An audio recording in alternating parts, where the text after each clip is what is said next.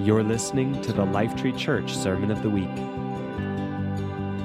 We pray that as you hear this word, you would be encouraged and inspired as you pursue Jesus in your everyday life. Good morning. Uh, it's um, great to be here with you today, and an anniversary of sorts for Christine and I arriving in the next few days, and that is it was 20 years ago, uh, next, this upcoming weekend, uh, that Christine and I and our sons arrived in Victoria. And we were um, pastoring, and, and I, I, know they just stepped up. I'm going to tell the story anyway. Um, we were pastoring at a church in Abbotsford for eight years, and uh, at the end of that time, uh, the church, uh, we were just in need of some support. And uh, I remember sitting in a board meeting, and um, as we were wrestling with some very significant issues, oh, I'm glad Lorraine's here, and we were wrestling with some very significant issues, and I said, I know a guy and uh, I know a guy. And um, I, right then in the meeting, I called Bruce and I said, Bruce, I said, we need some help. Would you come over to help us? And Bruce was like, I've been waiting for your phone call. And for a couple of years, Bruce uh, and Lorraine would come over and serve this church and speak there on a Sunday and, and uh, really just connected. And it was during that time that we had some uh, connected hearts took place. And um, it was uh, 20 years ago that uh, we arrived. And so it was just such a gift for us, this gift of invitation that Bruce and Lorraine offered to us. And um, when we arrived that first Sunday, there was, we'd been over to visit a couple of times, but I was looking around this morning and I do see a couple of faces that were at this small little church called Lion of Judah try to tell. I was working in a school at the time, so we were pastoring, and then I took a couple of years off, and then that's when we came here. And they're like, "So you're you're moving to Victoria?" Yes, I am. Oh, and you're gonna you're be, be involved in a church? Oh, what what denomination is it? Well, it's not really a denomination. Oh, what's the name of the church? Well, it's called Lion of Judah, and they're like, "What?" but uh, an incredible gift to us, and so Thank you, Lorraine and Bruce, when he makes his way back in here. Uh, turn with me in your Bibles to Luke chapter 6. Um, I have an interesting title for the message today that will become evident in a couple of moments. And uh, the message is called um, Ever Worn a Cantaloupe Jacket? Have you ever worn a cantaloupe jacket? And I uh, talk cantaloupe in color. Have you ever worn a cantaloupe jacket? But let's read uh, first uh, Luke chapter 6, uh, about 11 verses, and then we'll get into things here. So, one Sabbath, Jesus was going through the grain fields his, uh, and, and his disciples began to pick some heads of grain, rub them in their hands, and eat kernels. Some of the Pharisees said, Why are you doing what is unlawful on the Sabbath? Jesus answered them, Have you never read what David did when he and his companions were hungry? He entered the house of God, and taking the consecrated bread, he ate what is lawful only for what the priests were to eat. And he gave some to his companions. Then Jesus said, The Son of Man is Lord of the Sabbath. Verse 6. On another Sabbath, he went into the synagogue and was teaching, and a man was there whose right hand was shriveled. The Pharisees and the teachers of the law were looking for a reason to accuse Jesus, so they watched him closely to see if he would heal on the Sabbath. But Jesus knew what they were thinking, and he said to the man with the shriveled hand, Get up and stand in front of everyone. So he got up and stood there. Then Jesus said to him, I ask you, which is lawful on the Sabbath, to do good or to do evil, to save life or to destroy it? He looked around at them all and then said to the man, Stretch out your hand. He did so, and his hand was completely restored. The Pharisees and the teachers of the law were overjoyed and they began to discuss with one another how they might honor Jesus. Oh, pardon me. The Pharisees and the teachers of the law were furious and began to discuss with one another how and what they might do to Jesus. In another version, it says they were filled with rage. They were really upset. Now, I have to tell you, when you read this passage, I kind of find it hard to relate to exactly where the Pharisees are coming from right now. Um, why they were so angry. Is it like, can you guys not see the forest for the trees here? Uh, in their religious fervor, they had determined that healing constituted work. And so, if Jesus, who had done some healing before on the Sabbath, if he was going to do some perform healing, well, that was considered work, and that was wrong. Unless, of course, your life was in danger, that was a rule, then you could heal. Or if you had an eye infection, then of course you could see a doctor. Or if you had something in your throat, that was okay. But a shriveled hand didn't qualify. And so they determined that no, this was work and this was wrong. They didn't like Jesus healing on the Sabbath. They were also furious that Jesus kind of made an example of them, and that really got them upset because he said to them this He said, Haven't you read what David did? Now, just for a little bit of context, Pharisees spent years studying the scriptures. They knew it not just to understand it and to read it, they had memorized large parts. To ask a Pharisee if they had read what David did would be asking would be asking a chef, "Do you know what a saucepan is?" It would be like asking a dentist, "Are you familiar with cavities?" It'd be asking like a teenager, Are you familiar with TikTok? They're just gonna know. You know, even more stunning um, is in John chapter 5. Uh, we won't read it, but a, a man, you, you, know, you probably know the story. He'd been crippled for 38 years. And uh, the pool of Bethesda. And of course, Jesus says to him, heals him, and then he says this this great offense pick up your mat and walk. And so, of course, this guy picks up his mat. He's been crippled for 38 years and he's walking. And the Pharisees see this and say, What are you doing with your mat? And he's like, I know this guy healed me. And they recognize this man. And instead of being overjoyed that for 38 years this guy's laying on the mat, instead, what are they upset about? That he's, that he's walking with his mat. And I'm like, okay, you know, we read these and it's, it's, it leads one to conclude that the Pharisees were drinking some religious Red Bull. Um, they were vibrating. They were vibrating with rule and regulation, jealousy and arrogance. But it's also easy for us today to really just dismiss that, to say, that's not who we are, and I totally don't get this where they're coming from. But here's the reality is that as Pharisees still exist today, and nobody wants to be what we would call a modern day Pharisee, but it can happen, and it does happen. And you know what? It can happen in all of us. We can become modern day Pharisees with things in our lives. More on that in a minute. But before we throw all of the Pharisees under the chariot, let's just keep in mind that Nicodemus, that was funnier than I thought it was. Um,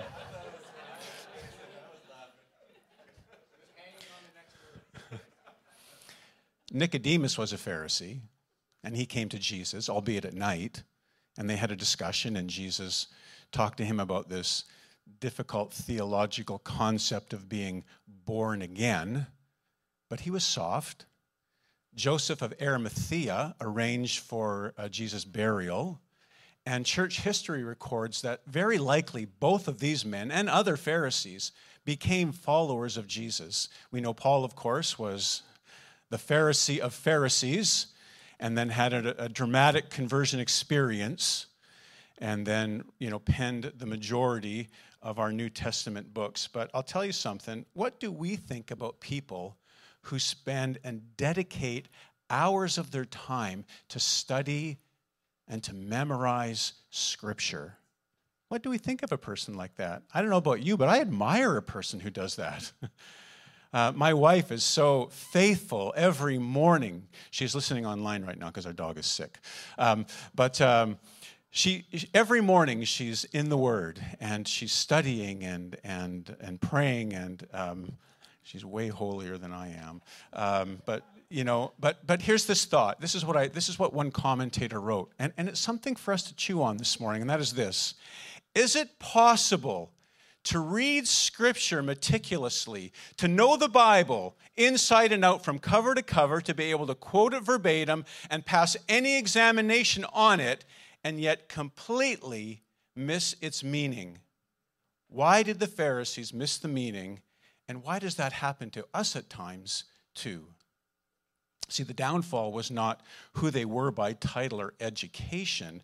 Their downfall, among other things, was that there was a self justification, a self importance, and here it is a big chasm, a big chasm between what they declared and demanded of others and what they themselves lived out. Translation These men oftentimes didn't practice what they preached.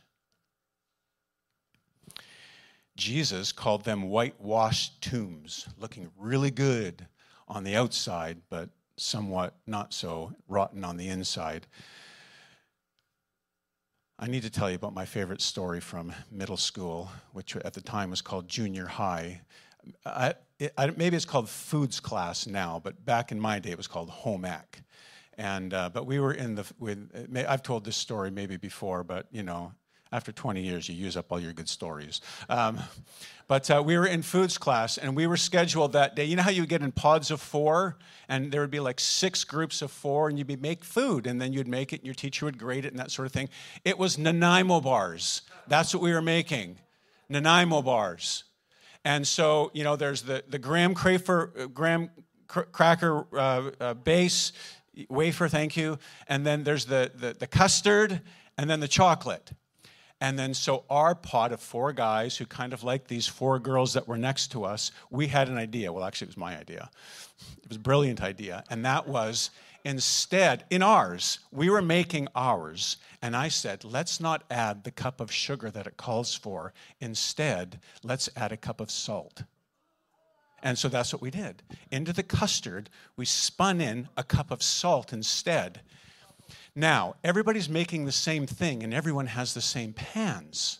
And then what we do is that when we you set it, you put the chocolate over top, and then you put it in the home ec fridge with tin foil over top and masking tape, and you write your names on it. They all look the same. And so I waited till class was over and I snuck back in and I simply opened the fridge and I looked to the girl across that Tammy, I see her name, and I switched the tinfoil. And then we come back to foods class the next day, and then we cut them all up, and then the teacher comes around and grades them. Okay, what does you know? What does it look like, and how's the appearance, and all this kind of thing. And we're like, yeah, it looks good, you know. And then we quickly just started to gobble ours down, and they were very tasty, and we are waiting. we're waiting for it to hit. And then these girls who were just beside us, they take a piece and they bite it, and they're like, oh, this actually tastes quite good. And we're like looking at each other, like, what is the. When all of a sudden, across the room, there were shrieks of horror. It was the girl Tammy. There was two Tammys, and I confused the names, and it was the girl over there. anyway, shrieks of horror. Well, we needed, we, we knew that at that moment we needed to be a band of brothers. Like there, we, we entered into a pact. There was no way we were going to say anything. Everybody knew it was us. We were not admitting one thing. Got away with it totally.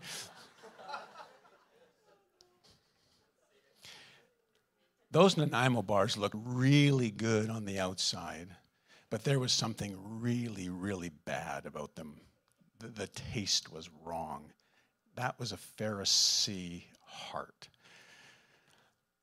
So here's my question for us. And we're in the last few weeks we've been doing things where we've been kind of getting together and and and and uh, getting in small groups and talking about things. We're going to do that again today. But um, Here's my question, and you know, it's not going to likely be the Sabbath over, you know, we're not going to probably debate about that, but can we fall into the same trap, a modern day Pharisaical mindset where our spoken values, our way of doing things, who we interact with, and who we won't,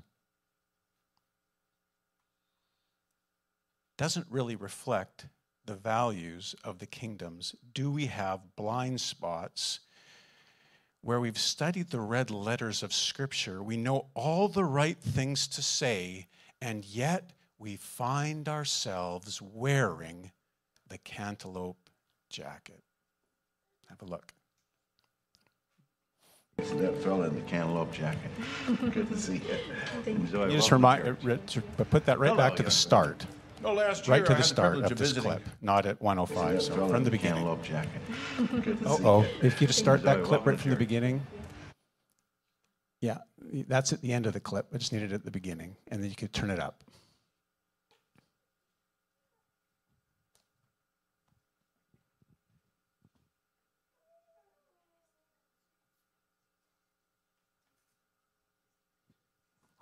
Is that coming?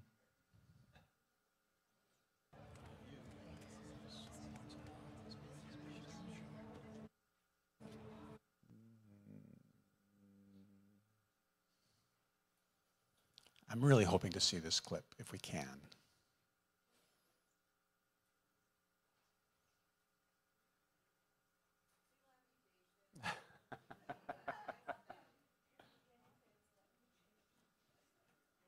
No?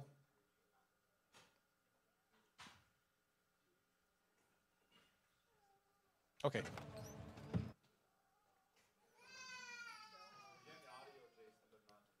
Well, we can listen. We well, you need both.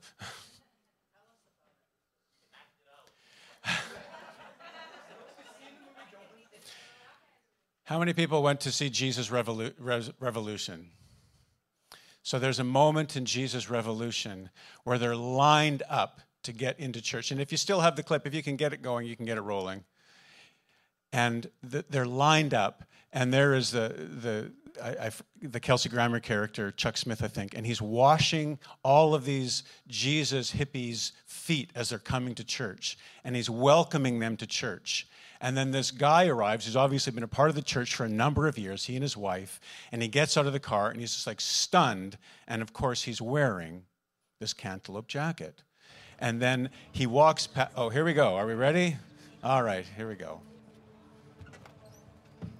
What is going on?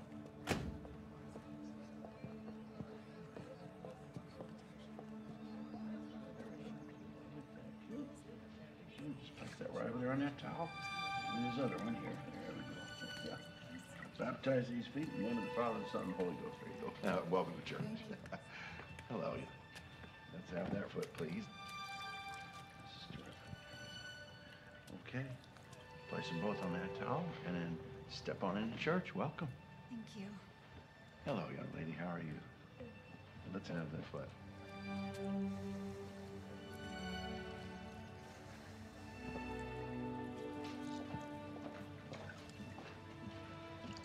Have that other foot. Yeah, Why don't you go sit next to that fella in the cantaloupe jacket? Good to see you. Enjoy. Welcome to church. Okay, that's great. Thanks.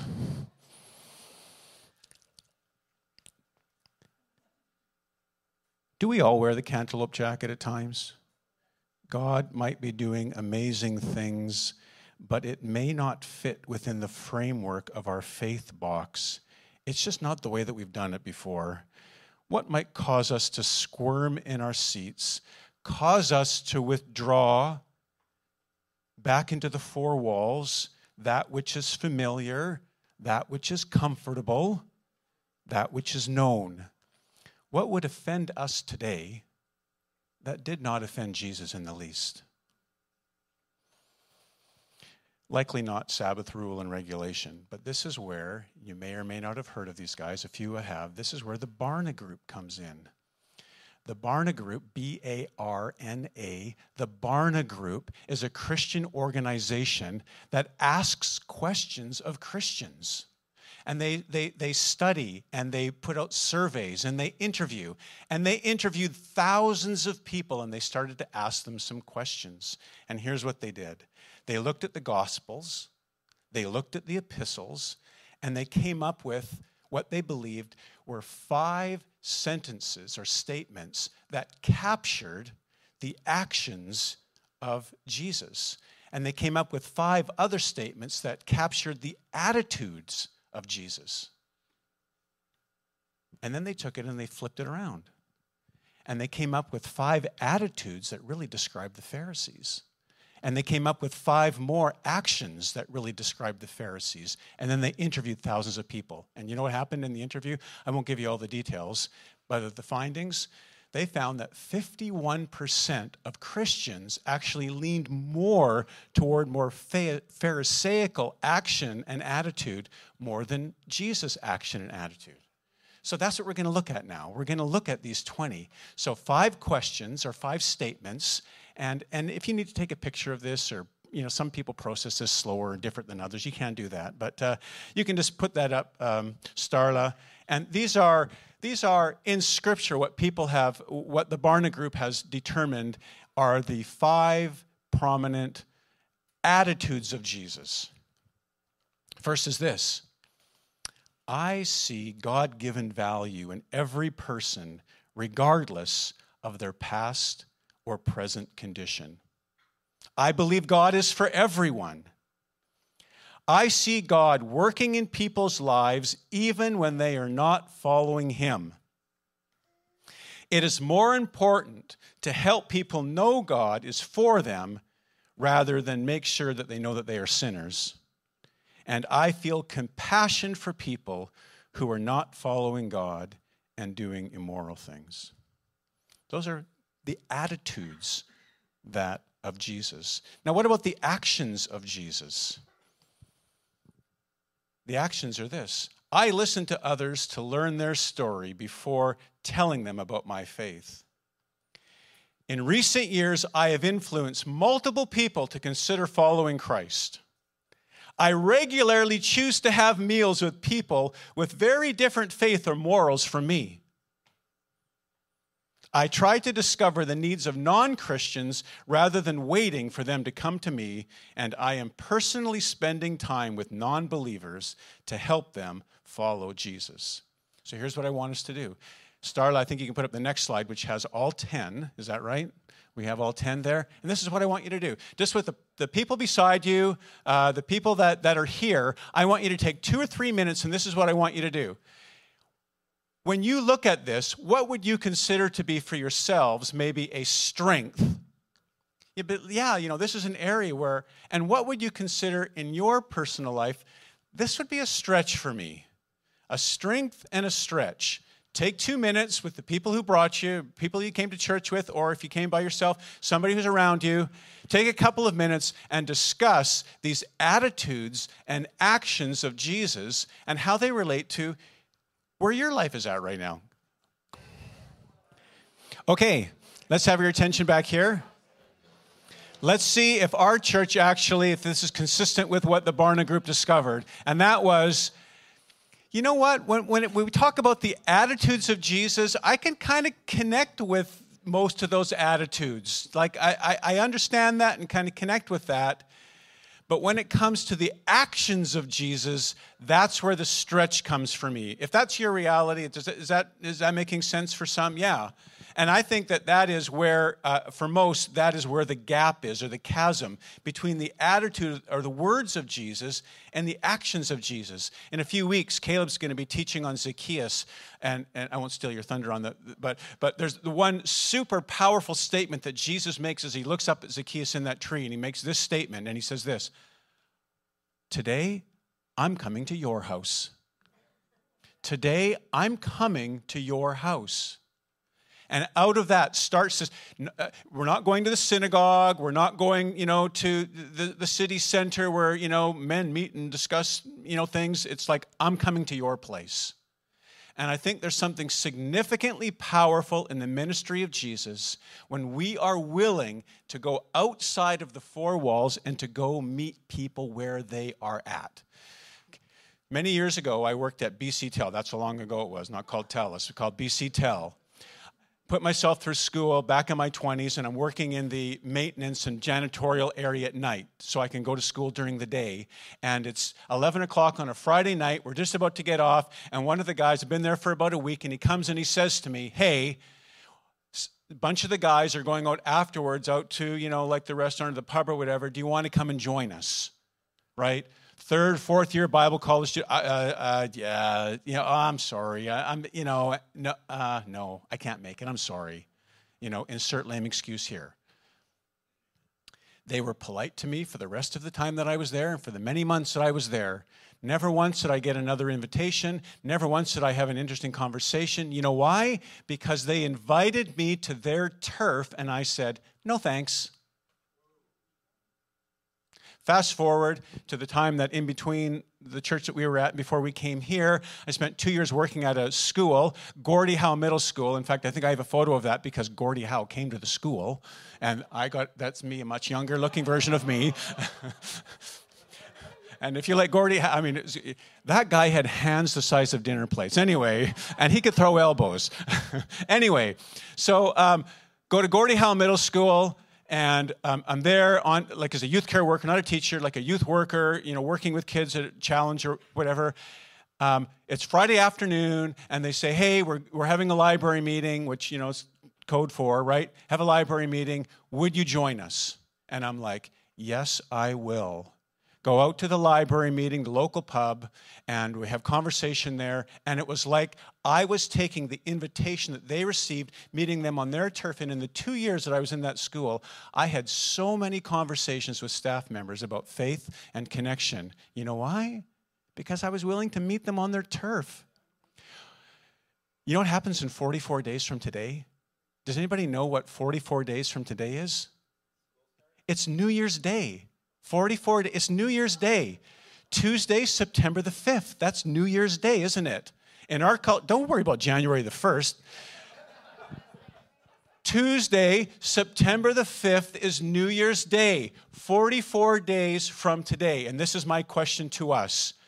When that day comes and all the schedules get reset and all the things are starting to happen and all the signups are going on and we're launching into the new thing, is it possible for you to decide, you know what, this year I'm going to meet somebody on their turf.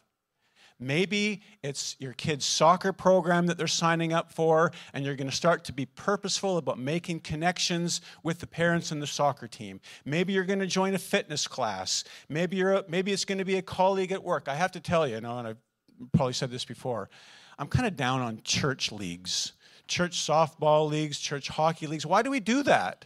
Like, go join the beer league and connect with people. And then when you go out for a beer or afterwards for a coffee or a donut or whatever it is, you have conversation. Pretty soon they're going to say, So tell me about you. And you have a chance to make connections with people who are outside the walls of the church.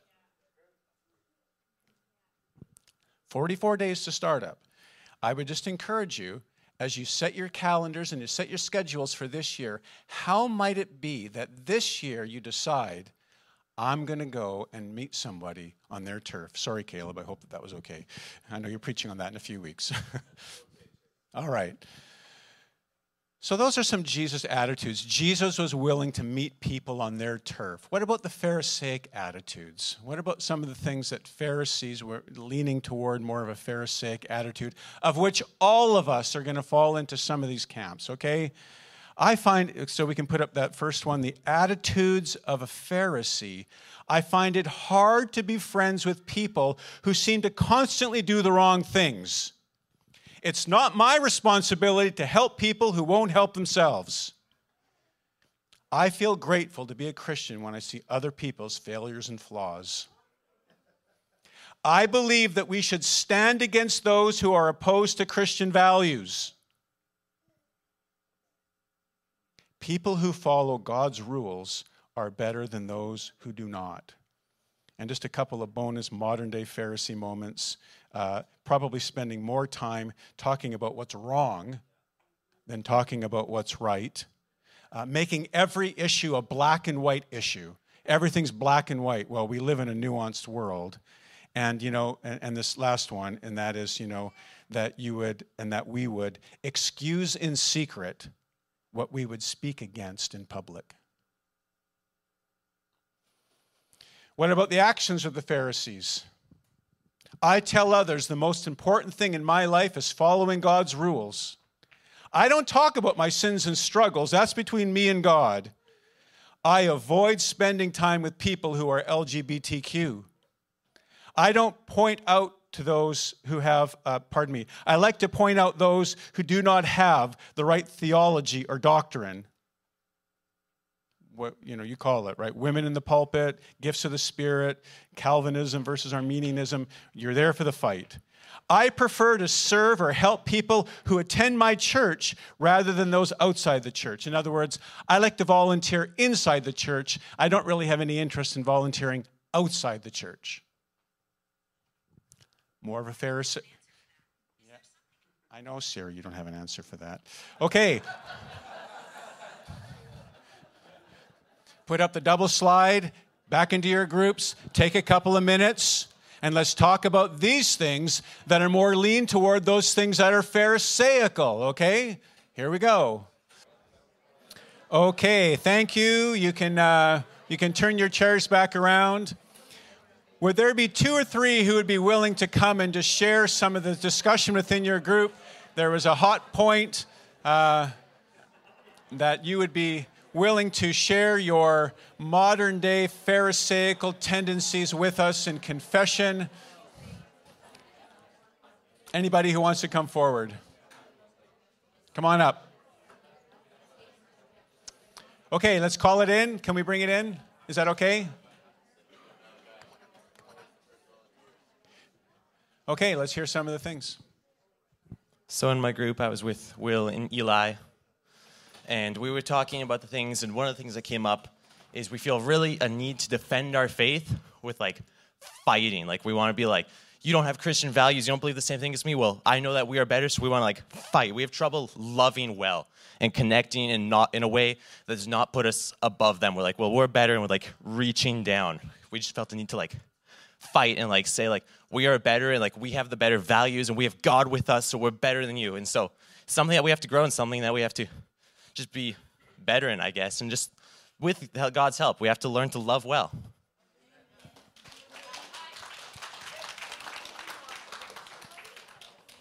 We fight, right? When when Jesus when Peter cut off Malchus's ear, Jesus said, "Now cut the other one off," right? Not quite. For me, it was the one about um, standing against people of non Christian values and I think that it's really important not to confuse the principle with the person. Like stand against the action or what they be- like the outcome, but speak well of the person. One more, Jacob. Uh, yeah, I just feel like I more relate toward the it's not my responsibility to help people who won't help themselves. Sometimes I'm trying to help somebody and they're just like, they just have no interest in taking steps forward. I just get tired and annoyed and I just want to be like, okay, I'm going to focus on other people that, that are actually going to make choices for moving forward. And it kind of, I don't know, that's sort of what I relate to more. Just if there is one more, I can say one more. Bruce. Mine is a little strange. Surprise, surprise, yes. I would say that I recognize I'm very Pharisaical, judgmental, and critical against healthy Christians. And what I mean by that is that Jesus didn't come for the healthy, but the sick. And people that give me an image of a healthy marriage, healthy family, healthy, wonderful life uh, everything inside me goes bullshit. Because we're broken. We're broken people. We're messed up. We're flawed. So I'm most judgmental and critical that people that portray an image in their Christian faith that to me I find fraudulent. And I have to have grace for a religious spirit or for perfectionism. And so that's where I am very Pharisaical, just so you know. so you can call me on it if I abuse you and am condemning and shaming you in any way. Anyway, that's my pendulum swing.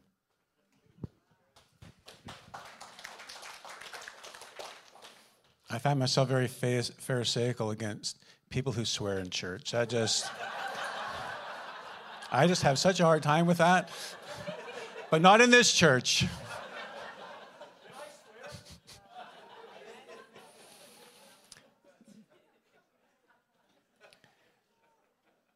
last couple thoughts, and that is Pharisaical living. Pharisaical living sucks the joy, the purpose, mission, sucks the joy, the purpose, and the peace from our lives. Um, I, I just don't really ever see in Scripture Jesus living on the defensive being also on the, like, you know, when there's a tug of war, and you know that feeling when you're on the losing end of a tug of war and you're just straining for all you can just to hold some ground? Uh, I just don't really witness that in the life in the life of Jesus. But this Pharisaical living, this wearing the cantaloupe jacket, it not only eats away at the fabric of our lives, but what it can do is like it, it pulls the pin on a grenade that just spreads shrapnel to those that are around us. That's what Pharisaical living does. And I know all of us would say that's not what we want, but that's just what we need to be on guard against. And it may not revolve around the Sabbath or certain rule keeping, but we want to be, as a community, as a people of faith, authentic people with the attitudes and the actions, even though that may be challenging for us, of Jesus. Last thought, and that is it's verse 9 in the story that we read, where Jesus says to them, You know, let me ask you a question which is better, to heal or to do harm on the Sabbath? That's what he's asking these Pharisees. And I think that's the question for us today. In the interactions that we have, the connections that we make online, in person, in our writing, in our otherwise, are we the type of people that are bringing healing or those who are bringing harm? And I would encourage us that we would be a people that bring healing to a broken world. Yeah. Bless you today. Thank you for listening to the Lifetree Church Sermon of the Week.